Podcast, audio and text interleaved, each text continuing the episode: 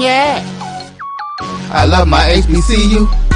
And boy, I love it, love it. I love it, love it. I love my HBCU. And man, I hope my team they won one. Yeah. I hope my team they won one. Mm, yeah. Man.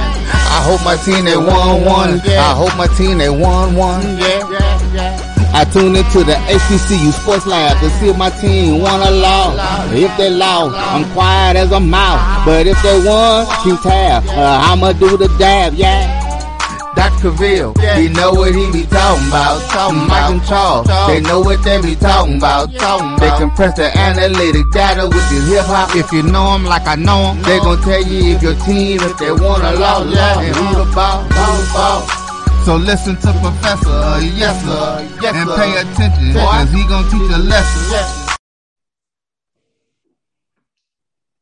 This is Dr. Ville with Inside the HBC Sports Lab with Mike Washington Charles Bishop. As you see, Mike Washington Charles Bishop are out on assignment. So we brought in one half, the other half, if you would, of Brian and AD of Sports Rap as the visiting professor today. We have Professor Fulford. How's it going today? Ah man, it's uh I'm blessed. It's uh it's a pleasure to be here with you, Doc. Pleasure to be here. You say uh, I have a tip my cap to you, but you know, I'll leave that right there for a lot of folks to ponder on that just a little bit. Uh, so welcome to episode 243 of Inside the HBC Sports Lab radio show and podcast the show that's covering the sporting HBCU dash for all things HBCU sports from institutions large and small, from NAIA to the NCAA. We share insights and information on the HBCU sports culture, HBCU athletic aesthetics, to facilitate the story of HBCU athletic programs. With my co hosts Mike Washington and Charles Bishop, we're filming from our home studios and sending the signal live to our KCOH 1230 AM studios with Texas Radio Hall of Famer Ralph Cooper in a beautiful home at Texas Southern University from Houston, Texas. You know, as I tip my cap, I, you know, a lot of folks, I don't know if they believe fat meat greasy. I put on my Dr. Clark shirt. And for those that may not recognize, let me pull this up just a little bit, just a little bit, make sure everybody can read. He once said, and I'm quoting, I only debate my equals. All others, I teach. I'm gonna park that right there. And I'll leave that just in that good space. So now that I've kind of set the stage, I want to get your framework because it's all out there and everybody is trying to figure out. But I said it straight what it said. I can confirm the SWAC commissioner has reached out to Tennessee State Athletics Director, and thus the proverbial ball is in the blue, big blue Tigers backcourt. What came to mind when you read that? Uh, first thing that came to mind is uh, uh, I, I, believe the athletic director Mikki Allen is the name. Yes, I, Doctor Doctor Mikki Allen. Okay, thank you, Doctor Mikki Allen. I, was surprised I recalled that because I I got so many names and things in my head. I'm, I'm impressed that I just remembered that. I, I thought to myself, put down those hockey plans and pick up the call from Dr. McClelland. Stop with those hockey plans ASAP. Put that on the shelf back in a cupboard somewhere and, and really and really start to address and think about what opportunity is in front of you. Second thing that came to mind is I thought it was very interesting. Dr. McClelland, who uh, a, a, very a very savvy, very astute commissioner. The fact that he would and, and does, I, I believe he does nothing without a purpose behind it. The fact that he would want that out is telling in itself. Uh, now, I I could go off on a tangent and speculate, uh, but I don't want to do that. Not on this show, uh, unless you just say, "Oh, go ahead and speculate, Brian," because you sound like all the other lab listeners. Go ahead. If the floor is yours. You are the visiting professor. It sounds like you want to open with a little lectern, your own lecture. So, what better place to do it than the lab? We'll give you a couple of minutes to opine. so, um, again, you start thinking, well, there's two thoughts here. One is if he's opening this door to Tennessee State, a, I mean, obviously that potentially could bring a 13th team. Nobody likes the number 13. It's an odd number for starters. And then new two, it's unlucky. So it makes you say, who could be a 14th team member? I wonder who. I wonder who, you know, tip of the cap to you, Doc. Uh, you know, so that that brings a lot of speculation, a lot of ooh, a lot of people's, you know, just because it because it look, there's there's not you, you you got the two two other schools or two other schools that ran off to go be a part of uh, you know someone else's Kool Aid because they must the ice must be colder, uh, so they ran off and did that. You got a host of other schools on the East Coast that probably are outside of the footprint of what the SWAC wants to do. So that leaves a handful of schools, I, you know, in the Georgia area. I'm just saying. Uh, so that was first thought. Now, my second thought, now this is going real deep conspiracy theory, Doc. So follow me here. Mm-hmm. Could there be somebody in the SWAC, not going to say who, but somebody in the SWAC thinking about making moves, possibly leaving the SWAC? And so Dr. McClelland being ahead of the game is saying, okay, well, I can find a suitable replacement, and there's one right north of Alabama and Mississippi that would be a good fit for our footprint, just in case you, whoever you are, think that you know your roses bloom brighter and smell better than everybody else's, can go ahead and move on out of the SWAC and move up to another level. Now that's deep conspiracy theory, Doc. That's for me. I watch a lot of TV shows, so that last one, please don't hold me that. Don't grade me on that one. But that's at, that's like on that's like the last page of the paper where you just like you ever you saw the movie The Pelican Brief where the yeah. Pelican Brief where he just put some theory out there and then all of a sudden got killed for it. So I, I pray I, I pray that that theory does not hold true that last one. But I just threw that out there because that is a thought that's in my head. I'd be curious to see if any lab listeners had a similar conspiracy theory on their mind with that last one. I'll, I'll, i like I'll, I, like a good conspiracy theory, and I yes. hopefully like the Pelican Brief. I certainly don't want to make sure that you get clipped in all this, so we're we gonna hold off on that part. But the, that is very suitable. A lot of things out there. Um, I can confirm on this that a actual invitation was not made. Um, so there was some speculations on that. I can I can confirm that a invitation was not made, and I'll park it right there and let everybody get some additional thoughts. But uh, I thought I'd come on and, and just open up, take all that stuff there. But one of the news that I also wanted to talk about as we kind of leave it there, and we'll see what the lab listeners think about, whether it's in terms of conspiracy theories or other theories or hypothetical hypothesis, whatever they want to look at, we'll take it there if need be um, and see what's going on, what's next. Turkey Day Classic between Alabama State Tuskegee renewed for three years from HBCU game day. Some people want to put Tuskegee as the 14th member if Tennessee State comes in. Certainly could understand from the prestige of Tuskegee um, in terms of what they've done in the past, successful wise, the football programs. And to some degree, there are other sports they've dipped down over the last 10 years. The biggest thing that I did want to kind of let people know when you talk about expansion before I get into this three year contract, which starts in 2023 and obviously goes into 2020 2025 the new contract means two will meet in the historic 100 Turkey Day Classic in 2024. I like that. You talking about marketing something? You should have caps, T-shirts uh, that are with a official 100 Turkey Day Classic logo um, that is registered and trademarked, um, so they can generate some additional revenue off it. I do want to give some love to Dr. Jason Cable, the athletics director uh, of Alabama State. Oh, by the way, uh, there's a thoughts that he, he may be looking for a basketball coach. What's out there? I won't confirm or deny that one, but I have some insights in that as well. Quote, the Turkey Day Classic is the premier HBCU classic game hosted on Thanksgiving. uh, Dr. Cables continued, quote, playing Tuskegee in the game creates a dynamic experience that cannot be rivaled. This game brings family, friends, and alums together and provides a significant economic impact to the city of Montgomery. I want to thank President Morris and athletic director Reginald Ruffin for their willingness to work with ASU to get a multi-year deal completed. It is a great day to be a Hornet. I look forward to this rivalry for the years to come. The two teams last met in Turkey Day Classic during 2021 season, the first time the two had met in the Classic since 2012. The deal renews a game that has been played since its inception in 1924 and has been played 97 times overall. The two teams have met in all but 12 of the Turkey Day Classics all time. Pretty good information.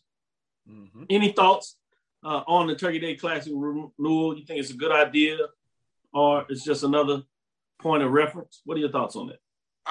it's interesting from the Tuskegee side, and uh, I, I, definitely can't wait to talk to my partner uh, Ad Drew, uh, who, who's very tied into Tuskegee. Um, and, and, I say that because Reginald Ruffin is now the AD and the football coach, coming from Miles College, where he was competing in the playoffs. And we know that recently Tuskegee, uh, for financial purposes, Playoffs? right, playoffs. Uh, Tuskegee, for financial purposes, opted back in and really are sort of moving themselves away from the playoffs uh, to, to sort of generate some dollars uh, to help with a lot of the things going on. So, them agreeing to this and running it for the next three years essentially takes them out of the Division two playoffs and opens up the door for those financial opportunities that I guess – and it seems like they need right now. You know, and so so that's a that's an interesting angle. You know, and I wonder did Coach Ruffin know that this was a possibility coming in? Mm. Because I, I wonder, it, you know, he seems like someone who really wants the playoffs, wants the opportunity of the playoffs, uh, to be in the playoffs and, and coach in the playoffs, given where he was with Miles. And if if he took the Tuskegee job with the thought that he could get Tuskegee back to the playoffs, and then all of a sudden a curveball was thrown. How's that go over? But but I you know so I'm curious in terms of the timeline of what he knew and did he what was discussed when he came on board about renewing the uh, Turkey Day Classic uh, with Alabama State. Shout out to our lab listeners, including Karen Griffin, that always supports us. She wanted to make sure you understood the Pelican, the Pelican brief was written by a woman, Brian. Man, yes. I tell you that male bias gets you, gets us every time. Appreciate the love and making sure that we straight. Chad Cooper says, Dean with the CAU hat on, nice jacket. Thank you, thank you. You read, you saw the cap. I, am surprised that you realized that I had a cap on. Yeah. I wonder what that means. Uh, TU is not interested in going to the SWAC. Hey, good point. I, I would agree. Edwin Dwight Moses said, Good afternoon, Dean and Professor Fourth. Uh, as you in here, shout out to a couple of more of those lab listeners before we get into it uh, this break. I did want to say that in all seriousness, when you talk about expansion, I think it's important for people to understand because people tend to look at it from a football perspective, and that is obviously the one, and a lot of times it kind of rings the bell and, and uh, puts everything in perspective. But it gets to a point as you're moving up and you got this FBS talk that's out there. One of the things that you're looking for in a lot of ways, is the SWAC models more of an FBS model in terms of the championship game format it has, not uh, having an automatic bid to the playoffs, and the fact that the champion of the conference goes to the Celebration Bowl. Same thing with the MEAC, other than a conference championship, but the championship team at the end of the regular season goes to the Celebration Bowl, which is a more of an FBS model. But when you get into this FBS model and the fact that they have the unique ability uh, with the deal with ESPN, which was significant in terms of this next um, contract expansion that came up in terms of that money. And that's one of the reasons you're starting to see some of the SWAC schools, the SWAC in itself, create its own conference uh, classic, if you would. Uh, Jackson State pulling out the Southern Heritage Classic. The promoter model is going to be significantly impacted because of what ESPN is paying, at least in terms of the Celebration Bowl, to some degree the MEAC SWAC challenge in terms of that money. Um, it's more than uh, increased. Uh, at one time it was a million. It's almost up to 1.5 million. Really, it's past 1.5 million over the next six years to give you some indication of what you're talking about contractually uh, for each conference. That's significant money, even when you're talking about bowl frameworks. So the next thing that you do when you're looking at expansion, if you're looking at the FBS model, I want to make sure people understand that.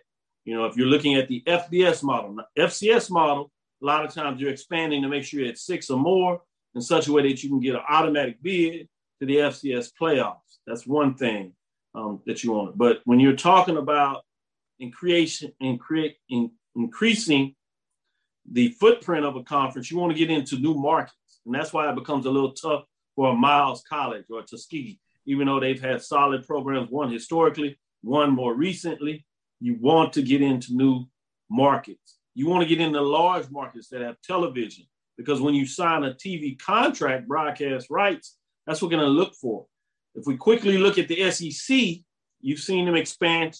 Expanded into Texas, the last one previously, which was Texas A&M and Missouri, wanting to get into those large media markets. Why?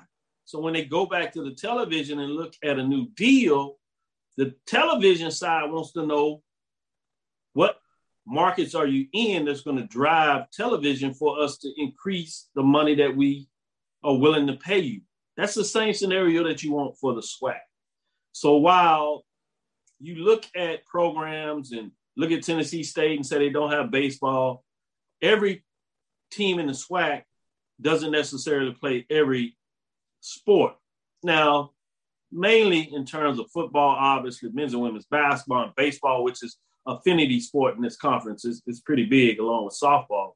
Um, that is something you look at. But when you start talking about the Nashville market, that becomes a significant market. If you can get into Atlanta in terms of Clark Atlanta, that's a significant market.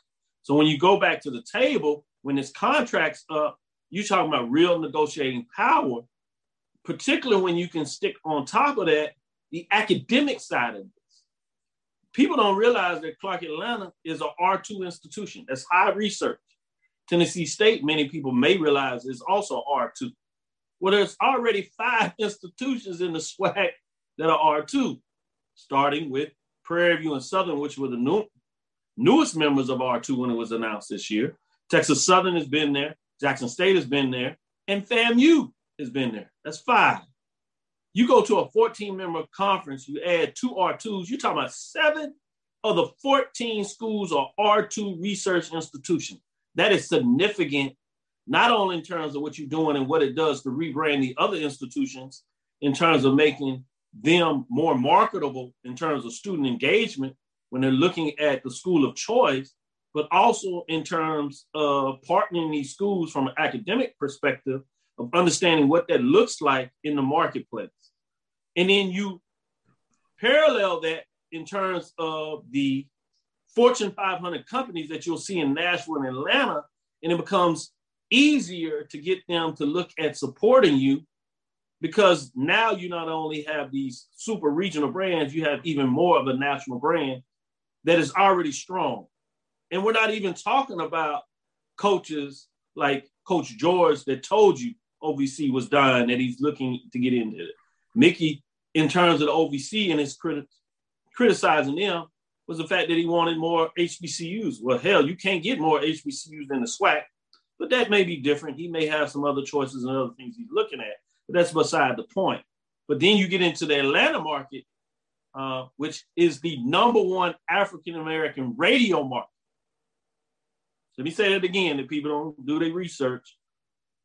Atlanta is the number one in the United States in terms of an African American, black, whichever you prefer, radio market. That's significant when you're talking about your streaming platforms, your radio broadcast rights, uh, when you bring that in. You book in now that you have Houston to Atlanta, Nashville, and then you have these classics that you play, you know, that comes in under the umbrella of the classic where you already now have these classics. Obviously, even though they're not going to play in it, but let's say you have some type of classic with Jackson State uh, and Tennessee State or for some reason, if it goes to the conference, they decide to stay with the Southern Heritage Classic. Now you have five of the top classes were all the SWAC schools instead of seven of the 14 playing in these classes. You put all that together, you're talking about economic power and might in terms of giving the commissioner even more leverage. So I wanted to kind of park this in a, such a way that we went to uh, really understand what it means when people start talking about expansion. What do you look at? And move beyond just the face mount of whether you have a good football team or not, or whether you have a couple of facilities. Because the infrastructure is one thing, but every institution that's going to make a move is going to have to invest in your infrastructure. That's a choice. That's a choice. Whether you have a president, an alumni association, um, a conference that decides that investing in athletics is something you want to do. It's not whether you can or not, it's a choice in terms of how much you want to. So I'll park it right there. We'll come back. We'll get a little more into the sports talk, but I did want to double down. Like I said, didn't want to get into a debate. Uh, I thought it was good that we put some things on and had a little fun earlier, but I wanted to close it out where we literally had a lecture and taught a little bit. Stick with us. We'll be right back after this break. Charmin Ultra Soft has so much cushiony softness, it's hard for your family to remember they can use less. Sweet pillows of softness. This is soft. Holy Charmin. Oh, excuse me. Roll it back, everybody. Sorry. Charmin Ultra Soft is so cushiony soft, you'll want more, but it's so absorbent, you can use less, so it's always worth it. Now, what did we learn about using less? You gotta roll it back, everybody. we all go. Why not enjoy the go with Charmin? From novice to aficionado, find yourself here. High quality cigars plus personal customer service with Slow Burn.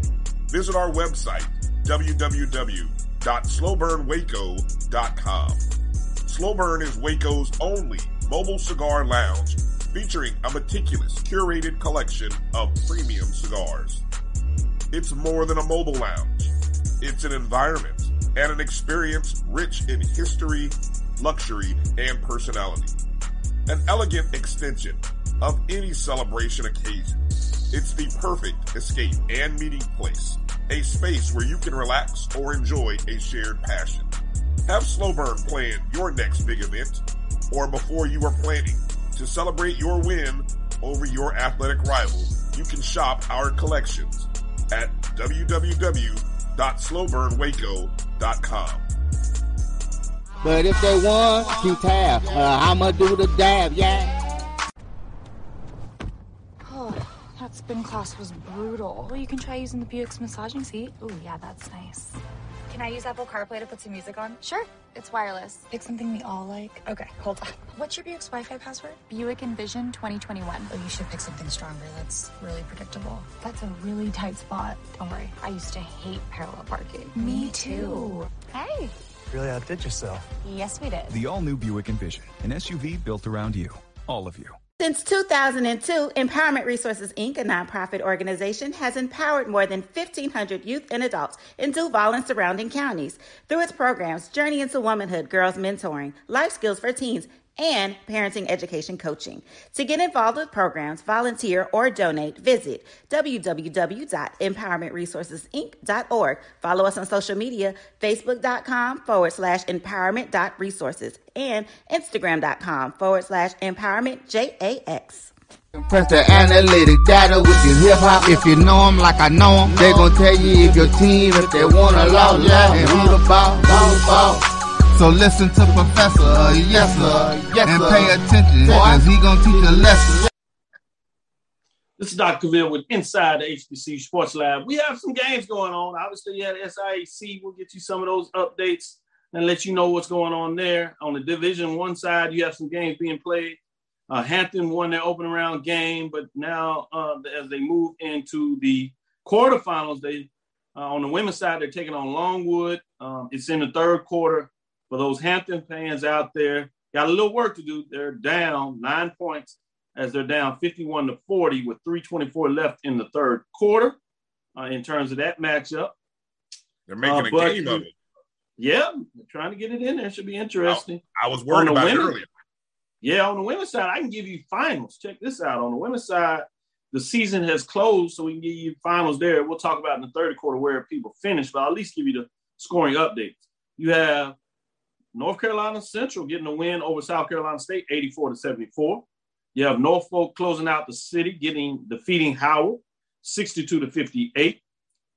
Uh, you have Maryland Eastern Shore, 66 to 48, and Morgan State, 53 to 47. And that's going to be interesting in terms of what that means in terms of the standings uh, as you have a three way tie. Again, we'll talk a little bit about who that is and what that looks like. Uh, but you also get a little more in terms of what's going on there. Also, in terms of a game that is concluded, which is the quarterfinals, Tennessee State, the women, they got a victory yesterday. So they played Austin Peay uh, today and they lost by 14. Uh, they were defeated 67 to 53 in that matchup. Some games that are going on now are in the SWAC, which will be interesting to see what is taking place there. You have Alabama A&M hosting Grambling. They are leading 46 to 40 with 7:08 left in the game. It's in the fourth quarter there. You have Alabama State and Southern in a close one, 26 to 25, one minute before halftime, uh, 106 to be exact. You have Jackson State uh, down to Arkansas Pine. You saw they had their nail bite against Texas Southern. They're in another tough one there, uh, down by five at halftime. So they have a second half that they got to get rolling. They're down 39 to 34 to be exact. And you have a battle between Mississippi Valley State and Alcorn State in terms of Mississippi. It's also at the half, and the Delta Devils lead the Braves 23 to 21 in terms of that. I know this is on the women's side, so we'll get into the men a little later. Uh, but in terms of the men's, you wanted to kind of set up some stuff before we got into it, particularly for your Rattlers, as they're in their inaugural basketball season. Women's didn't do too well, so we'll stick with the men and take a deeper bite of the apple since we're talking about snakes here, uh, pun intended. Let me know what you have to put on the table Brian at this time?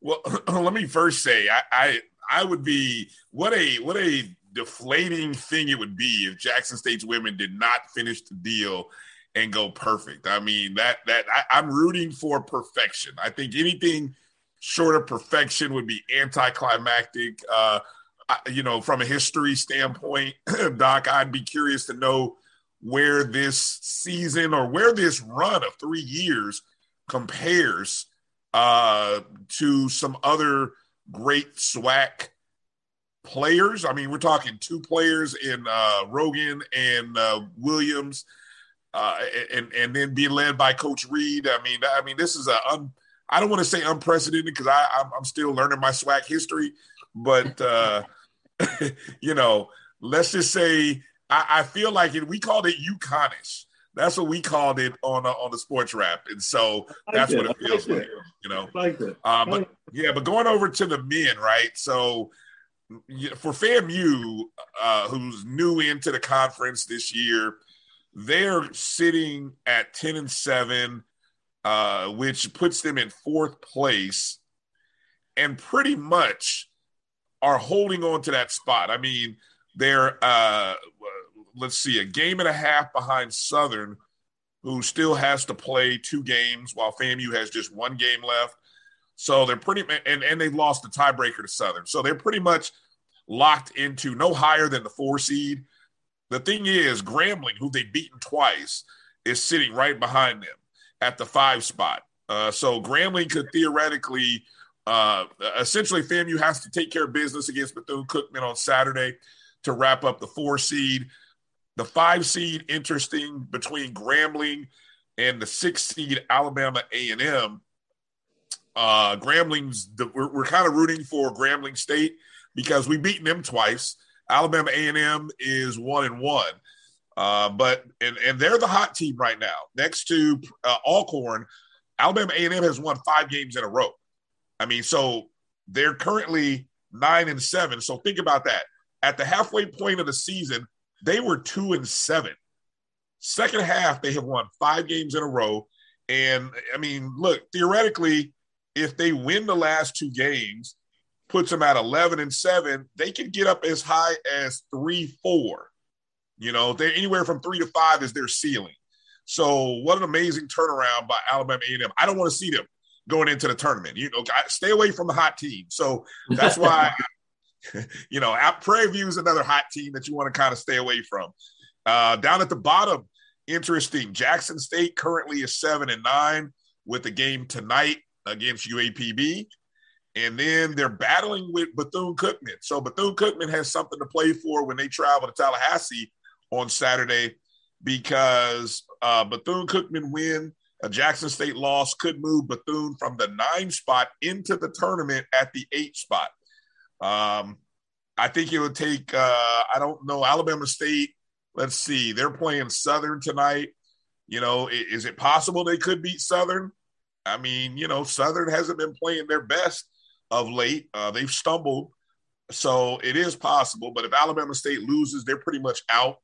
And then that just, like I said, that puts it on um, Bethune going to Tallahassee. So that's going to make, you know, that rivalry is deep, that FAMU Bethune rivalry. So it, it's just going to make it that much more intensified uh, going into the SWAC tournament. So uh, really excited to be a part of uh, the SWAC and actually in the hunt. And I think Rattler Nation really feels like they have a we have a puncher's chance. We we probably have more than a puncher's chance. I mean, we have a I think there are legitimately five teams that have played well all season that have a shot at winning the SWAC, and I think we're one of those five. And uh, who knows if Alabama A&M keeps winning, might want to say six.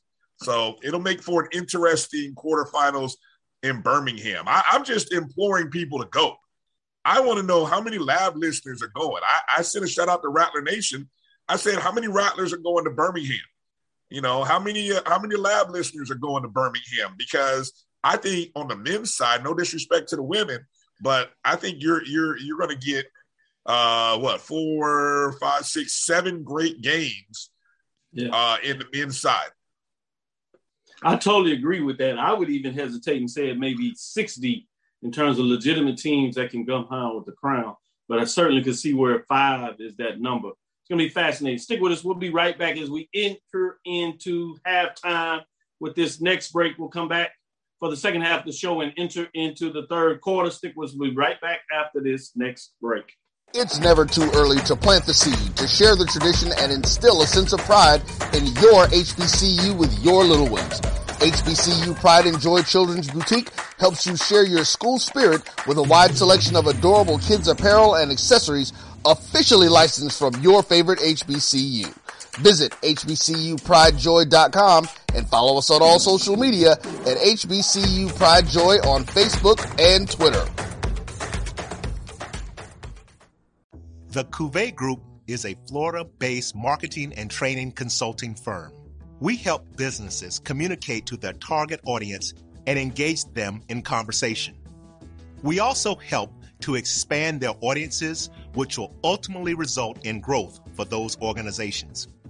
In addition to being a certified constant contact specialist, my colleagues and I are also certified in John Maxwell Leadership Principles. We use these proven principles to conduct workshops, training, and private coaching sessions for individuals and companies looking to take things to the next level. Contact us to schedule a free consultation. Issues today, don't delay, call Cuvée. Supermarket sushi, really? No. Wait, Troy, you work here? I'm never not working. Like Head & Shoulders Scalp Shield technology, up to 100% dandruff protection, even between washes. Never not working, huh? Oh, Troy, you're such a good teacher. Yeah, I know. never not working. Never not working. Never ever not working. Are you serious? Never not working. Standard protection that's never not working. Head and shoulder Scalp Shield technology. From Press the analytic data with your hip hop. If you know them like I know them, they gon' tell you if your team, if they want to lose, yeah, and who the ball, who the ball. So listen to Professor, yes sir, yes, and pay attention, cause he gonna teach a lesson. This is Dr. Bill inside the HBC Sports Lab with Professor Fulford as we have Dr. Bills inside the HBCU Sports Lab with Mike Washington and Charles Bishop. They're out on assignment.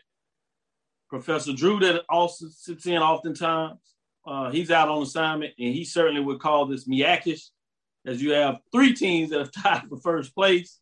I had to give them a shout out. You have Morgan State at 11 and 3. You have Howard at 11 and 3. Norfolk at 11 and 3. Norfolk State, that is. Coppin State at 9 and 5. Maryland Eastern Shore at 7 and 7. South Carolina State finished at 4 and 10. North Carolina Central 3 and 11. And Delaware State goes winless for um, the non-conference part of the season as they're 0 and 23 and 0 and 14 in terms of the conference. Can they have the biggest upset of the year and get their first win in the tournament as they will face number one seed? It'll be interesting to see who's actually the number one seed because I told you it's Howard and Norfolk. Well, let's get in and see what they did in terms of the conference race.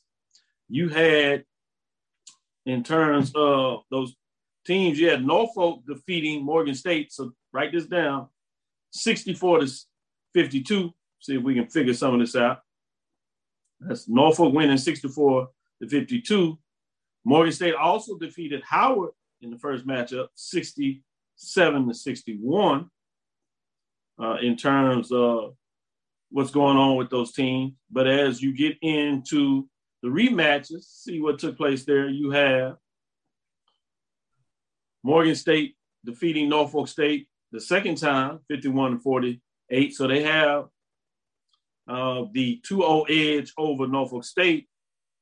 But you have Howard that defeated Morgan State in the second matchup, point differential. So overall, that means they're three and one.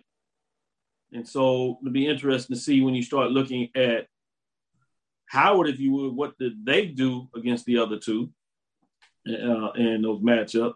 Where did they finish when you talk about um, their standing as they went? Let's see. Howard, as we said, they lost. I mean, they defeated Morgan State in February, but they lost to defeated Norfolk State, so that's two wins back in January. Uh, when you talk about that Norfolk matchup, let's had that one. Norfolk defeated them, so that's two and one. The second round, when you look at that Morgan State matchup, Morgan State beat Howard, so they two and two. So it looks like Morgan State will probably be end up being that number one seed. Um, and then it'll come down between Norfolk State. I think Howard edges out Norfolk State, so they may be uh, the second seed and then Norfolk the third seed. We need to check that a little closer in terms of the tie breaks. But it's going to be interesting. I'm not sure if that really matters in terms of the first round matchups because you saw who was at the bottom. But it could be interesting in terms of what does that mean when you have the one versus four and two versus three when you get in the semifinals. Just your overall thoughts in terms of seeding and matchups uh, when you have a three-way tie in those type of scenarios. One team matches up uh, pretty well this way, but not with the other team. Getting in the tournament, do you think that's a big deal? Do you buy in those kind of things? Or are you like, hey, let's lace them up, lace them up, and just play? I, you know, I, I think basketball is so much about matchups. I'm glad you said that. Thank you. It, it, it really is. It really is about matchups. And, but with that said, when it comes to these tournaments, mm. um, you have to consider the fact that there's only one bid. Only one, t- as good as Howard, Morgan, Coppin, Norfolk State, only one of those four are going to the NCAA tournament you know, and nobody's really playing for the NIT. Everybody's trying to get to the NCAA tournament. Okay. So I think uh, the matchup sort of is sort of the, the matchup aspect is nullified a little bit with the sense of urgency that everyone has. So, yes, you have to survive that opening round because clearly there is a top four and a next tier. The team that I would be worried about, I would hate that. Well, obviously, Coppin is the four. Um, and they would have to play Maryland Eastern Shore. So that's a uh, nine five versus seven seventeen. Right, and so if there's going to be an upset, it it might be there. But I really think the top four teams are legitimately good teams. Howard, Morgan, Norfolk, Coppin. all legitimate, and they played that way all year. Coppin sort of come up on the short end of the stick these last couple games.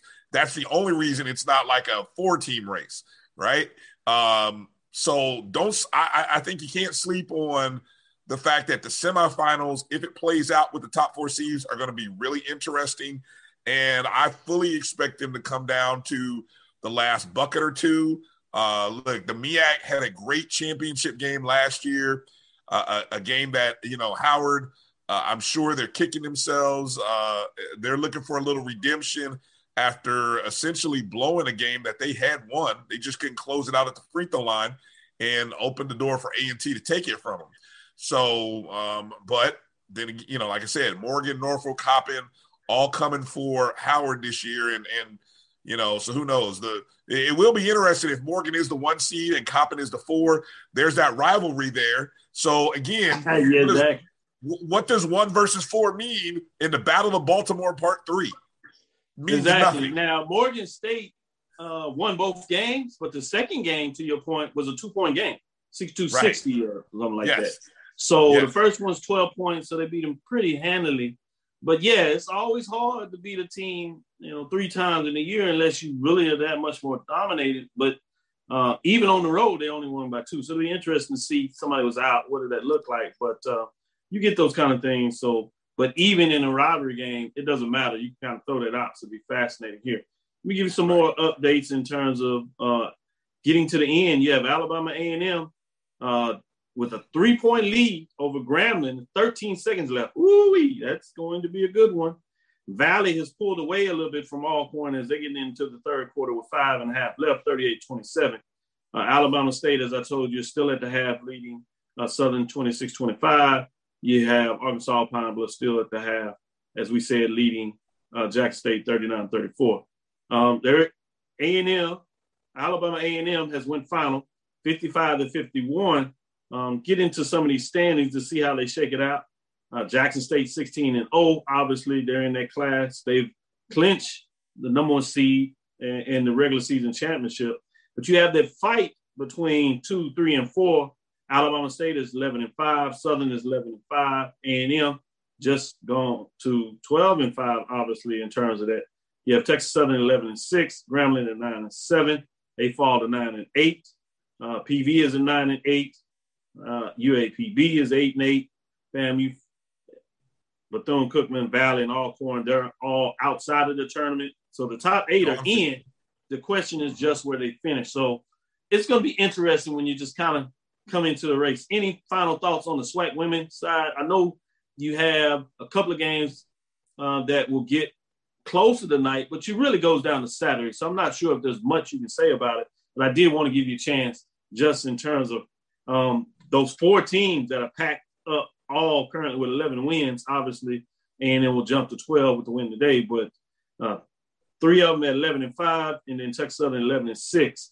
As you start closing out this season, it's fascinating to see who's going to get that second, third, fourth seed. I think what you want in this case, oddly enough, you want to find a way to be two or three. You yes. do not want to be four. No, correct. right. You have four teams fighting for one, two, three. You have four teams fighting for the two and three seed. They, they do not. No one. No one wants to be the four or five because that just means you end up with Jackson State in the semifinals. You don't want that spot. You're like, let me be the two or let, let's fight to be the two three. So, um, you know, this Southern Alabama State game uh, I don't know where that game is broadcast at. I, I, hopefully it's on Alabama State's YouTube. But I, you know, after the lab, I, I would I would be tuned in because the second half of that contest is going to be a knockdown, drag out fight. Um, and then let me see. We already well, we already know. Let's see. Texas Southern doesn't play tonight, so they're kind of the odd team out. Um, you know, and then yeah, they, they have, the back. big rivalry game with Prairie View, so they're sitting on the side along with that Bethune Cookman and FAMU, which uh, they're out on the women's side. But Alabama we'll get to talk about we'll get to talk about uh, in the next quarter on the men's side we'll, where that FAMU and Bethune Cookman, as you said, will get interesting. Uh, A&M finished up, but let me before we take this break, we got four minutes left in the fourth in the quarterfinals between Hampton and Longwood. It is a seven-point game. Longwood still is leading 63 to 54. Ken Hampton uh, the Lady Pirates make a late run to make this interesting in terms of what's taking place uh, there. Stick with us. We'll be right back as we get into the fourth quarter and talk about the men's side of uh, these tournaments coming up. We have some teams, Big South, as well as the OVC in the quarterfinals. We get a chance maybe talk a little bit about that. We'll get into MEAC as those games are going on now on the men's side, get you some uh, interest. Norfolk State has already closed it out, uh, but you're looking for seating on the rest of the team and fascinating what's going to take place in the SWAC. Stick with us. We'll get back in the fourth quarter where things really get interesting as we are closing in uh, on the tournament. Put your dancing shoes on. It's time to go dance. We'll be right back after this break. From novice to aficionado, find yourself here. High quality cigars plus personal customer service. Slow Burn is Waco's only mobile cigar lounge, featuring a meticulous, curated collection of premium cigars. Visit our website, www.slowburnwaco.com. That's www.slowburnwaco.com. Are you hungry for authentic Caribbean food? Like jerk chicken, oxtail, red snapper, shrimp, tofu, and rasta pasta? Well, find your way over to Mango's Caribbean Restaurant, 180 Auburn Avenue, right next to Royal Peacock in downtown Atlanta. Them belly full, but we hungry. Mango's Caribbean Restaurant, open daily from 11 a.m. to 10 p.m. And on Friday and Saturday, we're open till 4 a.m. Come to Mango's and put some spice in your life. Oh, Mango's Caribbean Restaurant, 180 Auburn Avenue, right next to Royal Peacock in downtown Atlanta. For more info or directions, call 404-698-3992 or log on to mangoscaribbeanrestaurant.com. For instant coupons, text M-A-N-G-O-S to 313131. Tell your mama hungry, papa hungry, brother hungry. Mango's Caribbean Restaurant. Authentic Caribbean cuisines. For 200 years, Montgomery, Alabama has been making history by people who had the courage to stand up for change. Today, this riverfront city has been reborn, embracing the past and looking forward to the future. From the National Memorial for Peace and Justice to the stage of the Alabama Shakespeare Festival, this is where history was and is made. We are proud to call Montgomery home, and together, we can be the change. Charmin Ultra Soft has so much cushiony softness, it's hard for your family to remember they can use less. Sweet pillows of softness. This is soft. Holy Charmin. Excuse me. Roll it back, everybody. Sorry. Charmin Ultra Soft is so cushiony soft, you'll want more, but it's so absorbent, you can use less, so it's always worth it. Now, what did we learn about using less? You gotta roll it back, everybody. we all go. Why not enjoy the go with Charmin? From press the analytic data with your hip hop. If you know them like I know them, they gon' tell you if your team, if they wanna lose, and who the ball, ball, ball. So listen to Professor, uh, yes sir, yes, and pay attention, cause he gon' Shout out to the SIC uh, as they're going with the tournaments. Men's and women's getting hot. Obviously, last week was all about the CIAA. This week it's all about the SIC. CIAA did a great job in terms of social media marketing, um, which it'll be interesting to see in terms of SIC. It pushed them to, to have to push the envelope even a little more than what they're doing because the CIAA did so well. I think you kind of mentioned that. But let's get into uh, a big matchup in terms of quarterfinals. A&T able to win their first game there as they got out of the opening round, if you will, the first round, as they like to call it over there in the Big South. Uh, they take on Longwood that won uh, the regular season, if you would, in the Big South North. They were 15 and 1. They are 23 and 6 overall. Can you name the team that gave Longwood their long conference loss? Professor Fulford? Uh, I, I, think they fell victim to Club Corbett, uh, as, the folks like to call it out there in Greensboro, North Carolina, where they say Aggie Pride, Aggie Pride all day until it becomes annoying to you. But yeah, they uh, the club they caught the Club Corbett uh, fever, and they lost seventy to sixty-two.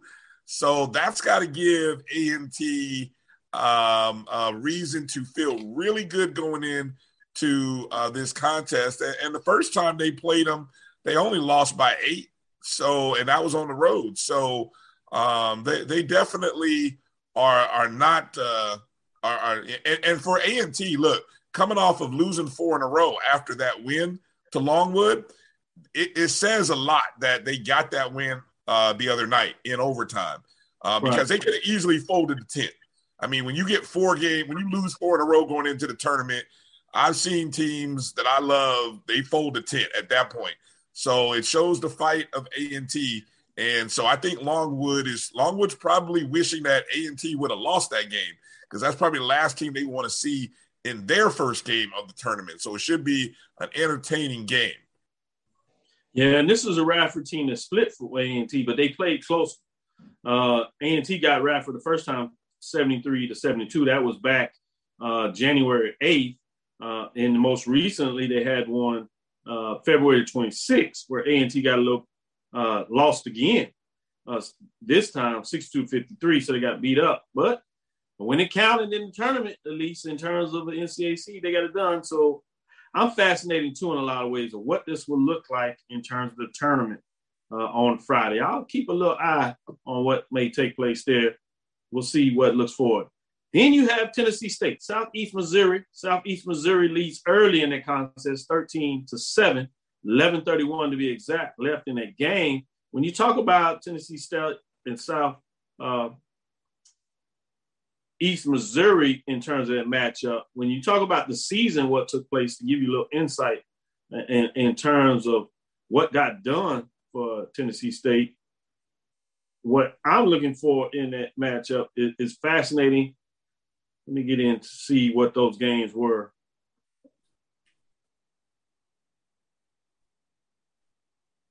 In terms of Tennessee State, they defeated Southeast Missouri back on January 8th oddly enough, same time that A&T played Radford.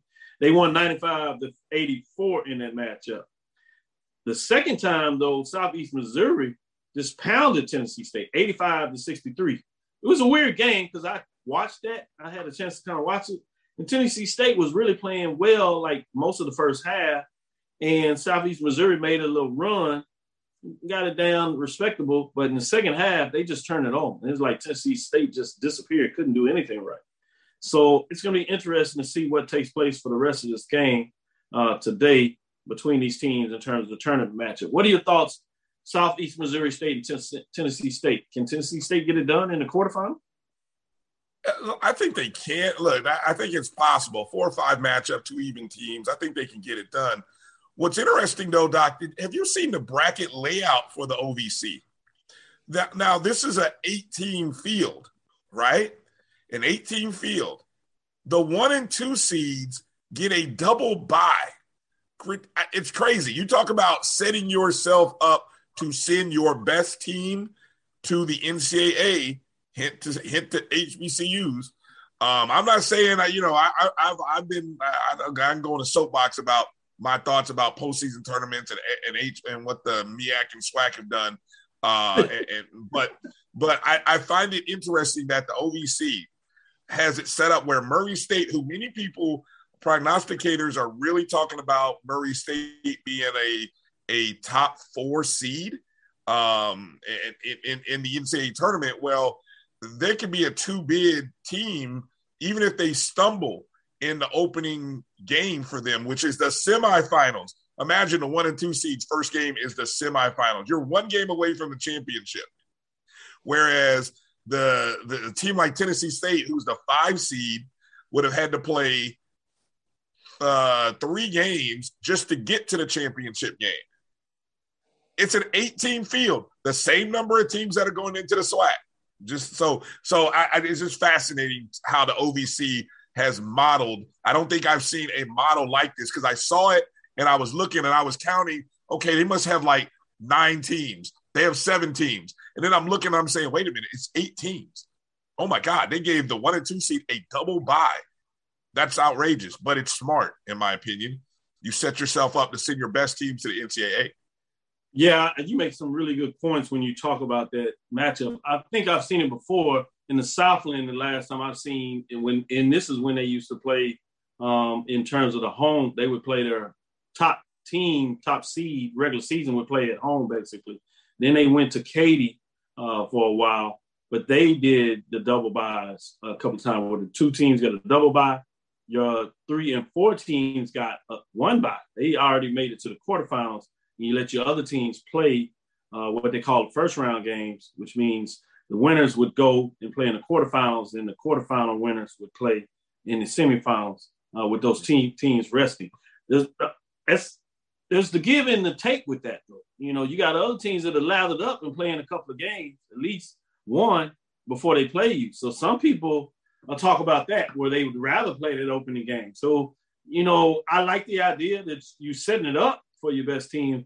Uh, but if it's not meant to be, sometimes uh, it's just not going to happen no matter what you do. So it, it is interesting to see what formula it would be and even more intriguing to take a deeper dive, if you would, to see in that format how many times does the one or two team actually play in the finals and what does that look like um, using that thing.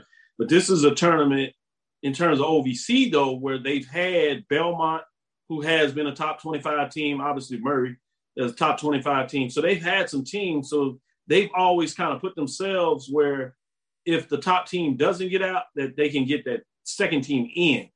Um, mm-hmm. and this is a conference that previously gave rewarded teams for playing certain schedules. So it'll be fascinating to really look to see moving forward with all uh, the teams moving and leaving the OVC, yeah. what kind of model they would move forward. Let's talk before we get into the SWAC and kind of close things out. MEAC, uh, you have fascinating matchups. Again, Morgan State at Coppin State, South Carolina State at North Carolina Central, Howard and Norfolk State, Delaware State at Maryland Eastern Shore. As we said, Norfolk State has clinched everything, uh, but you do have some intrigue between the next six teams, uh, where you have four game difference, uh, right? But in terms of how those seeds may move up one seed based on the game that's played today, be interesting. You have Howard at nine and four, North Carolina Central at seven and five, South Carolina State at seven and six, Morgan State at six and six, Coppin State at six and seven, Maryland Eastern Shore at five and eight. Delaware State is at 0 and 13 in the conference, 2 and 24 overall. Just let you know, unlike what we saw on the women's side, uh, they have won some non-conference games. So I'm fascinated with these matchups in terms of these games where you have uh, South Carolina Central to see where that will shift in terms of the final seeding. But let's get into the SWAC before we close it out and see your thoughts. Uh, these games that will be played a little later today. You have Grambling at Alabama A&M, Arkansas Pine Bluff at Jackson State, Mississippi Valley State at Alcorn, Southern and Alabama State. One of the ones I wanted to kind of focus on when you're talking about Jackson State is they're trying to get in the tournament. Obviously, you got out there the news uh, that their head coach is going has resigned or will resign, and then there's talks about Mo Carter moving from Alabama State.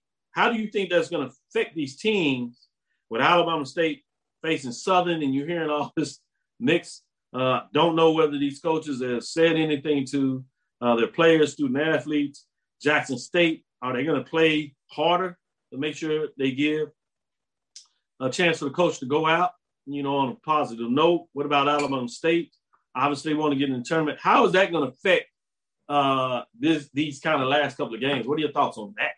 I, well, look, Doc, I, have been obviously I've had other things going on uh, in, in, my life. So you're breaking news for me uh, that that Jackson's. I, where have I been? Uh, the fact that I, I, totally missed the news that Jackson State's head coach is. You said he's retiring or resigning? Yeah, he he, he he's resigned. He basically retiring. Yeah, he's, he's um, saying that uh, he's not going to move forward with the program. He basically resigned. My understanding that he actually resigned early in the season, but it's just coming out now uh, that um, th- this is it for him. Wow. And uh and so yeah, and so wow, um that's um I, you know, I, that's tough to say. I mean, I got to imagine if, if, the players know that, I would imagine guys that's, are going to be. You know, that's Coach Brent, Wayne Brent. Wayne Brent. Um, yeah. It's not necessarily being official, but I've heard a little bit, and, and I, I, think um, usually in some cases where the smoke of fire.